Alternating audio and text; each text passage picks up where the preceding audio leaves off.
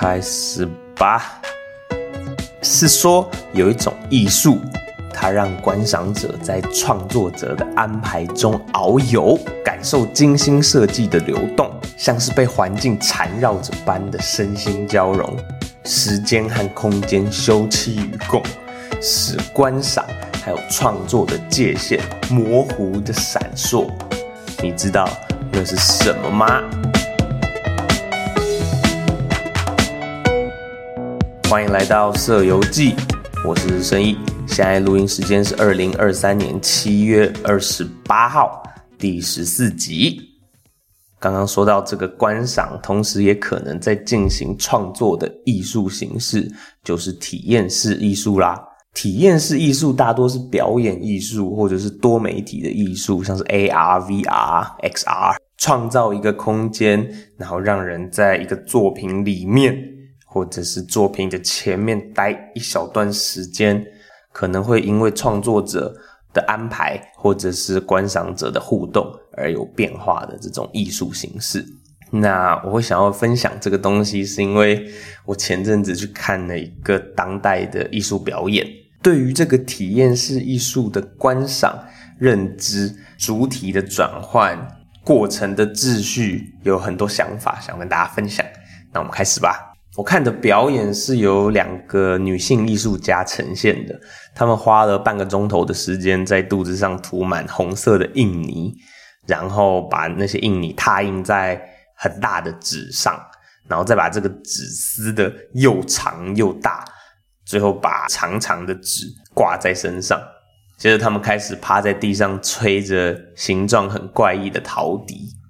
然后，反正整个表演的过程就是将近一个小时吧。我要坦白说，这个表演我真的看不懂，然后也觉得非常的无聊。但是在无聊的同时，我就真的想到很多事情。就是首先，观赏体验式艺术表演的这个体验，有点像是军事体验结合宗教仪式，让人感觉到有一种权力关系吧。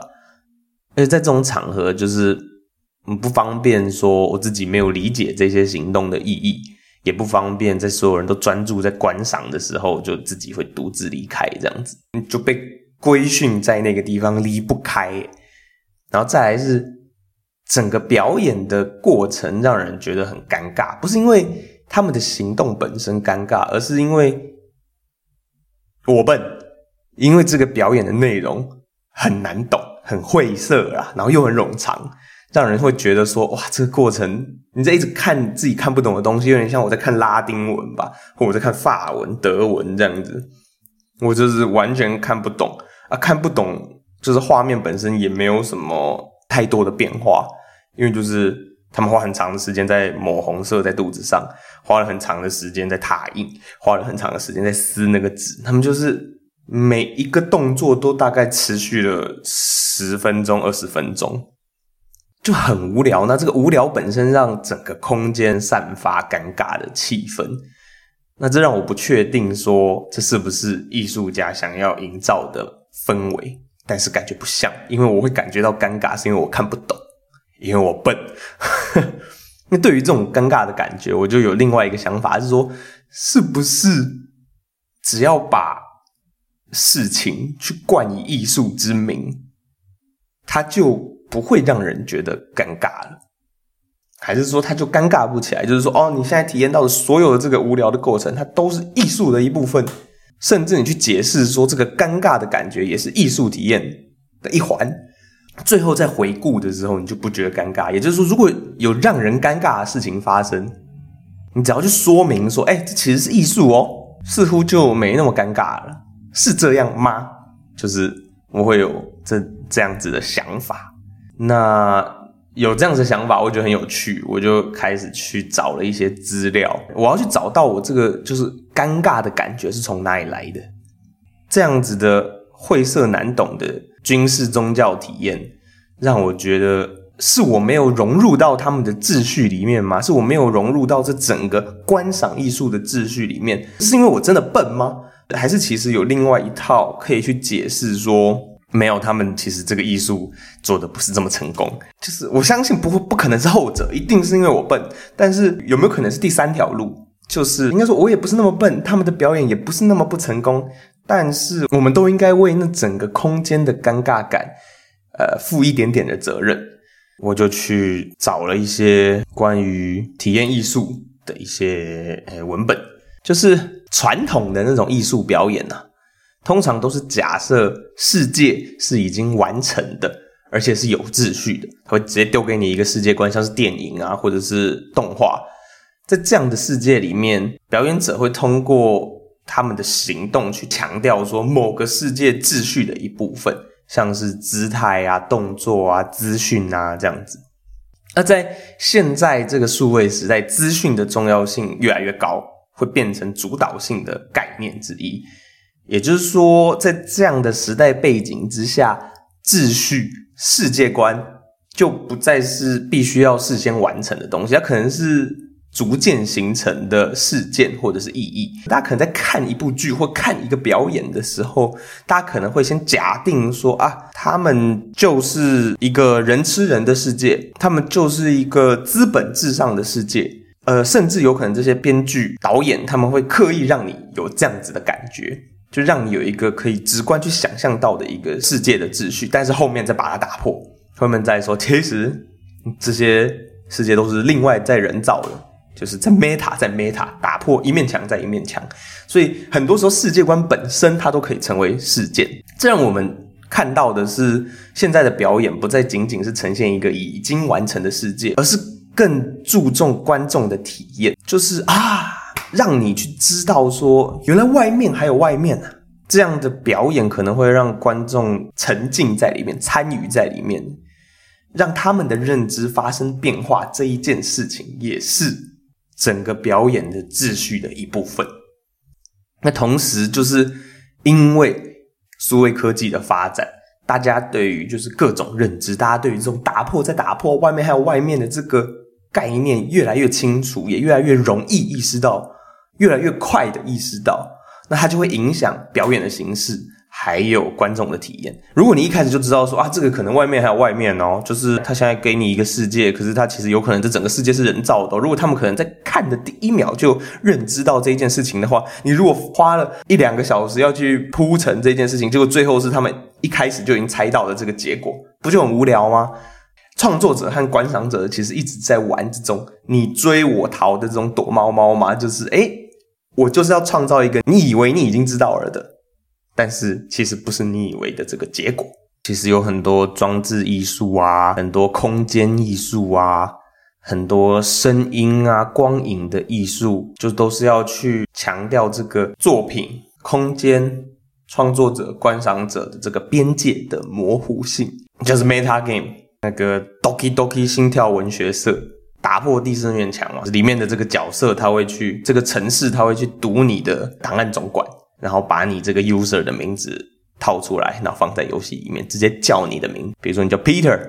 他就会直接说 Peter，我知道你在看，我知道你在玩。虽然它也是一个脚本，但是它会让认知的这个疆域被打破。然后还有史丹利的预言，里面会有一个旁白一直在跟你讲话，不管你是照着这个旁白的新手指示去走，还是不照他的指示去走，你都会有一种跟创作者在互动的感觉。那就是不断的 meta，不断的在打破。观赏界限的认知的这种作品，有这种作品，他们会作为文化的基础建设，也就是当代乐听者的一些基本素养。他们在全球范围内，在城市里面，在空间里面，这些不同的层级，基于技术，基于创作物被讨论，还有探索。我们会有很多层面的认识嘛，像比如说，我们认知到。社会组织还有层级，我们知道什么是帝国，我们知道什么是国家，我们知道什么是社群，我们知道什么是组织，我们知道什么是亲密关系，我们知道什么是家庭，我们知道什么是学校，我们知道什么是个体。那这些层级也代表了人在社会中的不同关系还有组织方式。我们光是听到那一个词，我们就有办法认知到说，哦。一个人他在这样子的组织里面可能担任什么样子的角色，或是这样的组织里面可能有哪一些不同的角色？基于这些认知，那就是一个世界观，那就是一个秩序，你就会去认识那一个空间下面的运作模式。那我在这些探索里面也想了很多，就是体验还有行动的思考。像是你在体验艺术的时候，你就会想要知道说什么是主体嘛？我们能够观察的对象只能是我们自己吧？或者是只能观察不同层面的主体，像是社会或者是群体的关系，就是我们刚认知到的那些层级，都是只有我们自己去阅听到、去看过某一些作品、看过某一些书籍、文本、影像、图片、听过故事，我们去想象那一些组织，想象那些语言建构成的主体，去知道说观赏是什么，被观赏又是什么。我说：“嘿，你。”你现在在听我讲这个 podcast，